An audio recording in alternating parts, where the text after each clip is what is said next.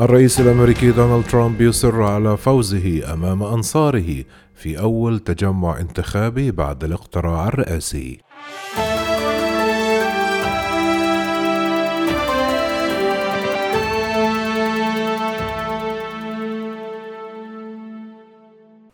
أصر الرئيس الأمريكي المنتهي ولايته دونالد ترامب على فوزه في الانتخابات التي كان قد فاز فيها جو بايدن قبل نحو شهر، فيما لم ينجح فريقه القانوني حتى الآن في تقديم أي أدلة تقبلها المحاكم بشأن حصول تزوير في الانتخابات الرئاسية الأمريكية، ويأتي هذا التصريح مساء السبت خلال تجمع انتخابي لترامب أمام المئات في ولاية جورجيا دعما لمرشحين جمهوريين في انتخابات فرعية تعتبر حاسمة لتحديد الغالبية في مجلس الشيوخ. خلال مشاركته مساء السبت في جورجيا بأول تجمع انتخابي بعد الاقتراع الرئاسي قال دونالد ترامب أنه سيفوز في الانتخابات التي كان جو بايدن قد فاز بها قبل نحو شهر. وأمام مئات المؤيدين الذين تجمعوا في الهواء الطلق في مدينة فالدوستا قال الرئيس الأمريكي المنتهي ولايته نحن نفوز في هذه الانتخابات وتابع وسط الهتافات سيحاولون إقناعنا بأننا خسرنا نحن لم نخسر منددا بانتخابات مزورة. وعلى الرغم من هجوم ترامب غير المسبوق على نظام الانتخابات الأمريكي الذي اعتبر أنه لم يعد صالحا فإن فريقه القانوني لم ينجح حتى الآن في تقديم أي أدلة تقبلها المحاكم بشأن حصول تزوير في الانتخابات الرئاسية. ويذكر أن ترامب جاء إلى ولاية جورجيا دعما لمرشحين جمهوريين في انتخابات فرعية تعتبر حاسمة لتحديد الغالبية في مجلس الشيوخ وموازين القوى في العاصمة واشنطن. وقال ترامب إنه في حال لم يفز السيناتوران ديفيد بيردو وكيلي لوفلر فلا شيء يمكنه لإيقاف الديمقراطيين. وتابع لا فكرة لديكم إلى أي حد سيكون هذا الأمر سيئا. وخصص ترامب جزءا كبيرا من خطابه للحديث عن الانتخابات الرئاسية في الثالث من تشرين الثاني من نوفمبر المنصرم مذكرا بانتصاراته في ولاية فلوريدا وأوهايو ثم أضاف خلافا للنتيجة الرسمية لقد فزنا أيضا بجورجيا كان هذا جيدا.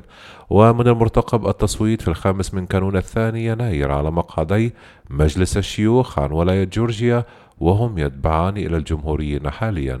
وفي حال خسارتهما فإن الغالبية في مجلس الشيوخ سوف تنتقل تباعا إلى الديمقراطيين لأنه في ظل تساوي المقاعد خمسون لكل جهة. سيكون بإمكان نائبة الرئيس المقبلة كمال هارس التصويت والبت وفقا للدستور وسيتيح ذلك لجو بايدن. الذي يتولى منصبه في عشرين من كانون الثاني من يناير التعامل مع كونغرس ديمقراطي.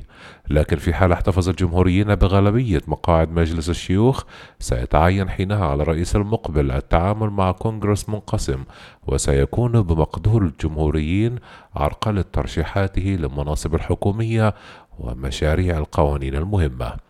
وبرفقة زوجته ميلانيا ترامب شارك الرئيس المنتهي ولايته عند الساعة السابعة مساء بتوقيت غرينتش في تجمع بفالدوستا في أرياف ولاية جورجيا بحضور السيناتور ديفيد بيردو وكيلي لوفلر. وقال هذا الأسبوع علينا أن نعمل جاهدين لنحرص على فوزهما لكن في الوقت نفسه وجه ترامب انتقادات للسلطات المحلية رغم أنها جمهورية على خلفية رفضها الرجوع عن نتائج الانتخابات الرئاسية.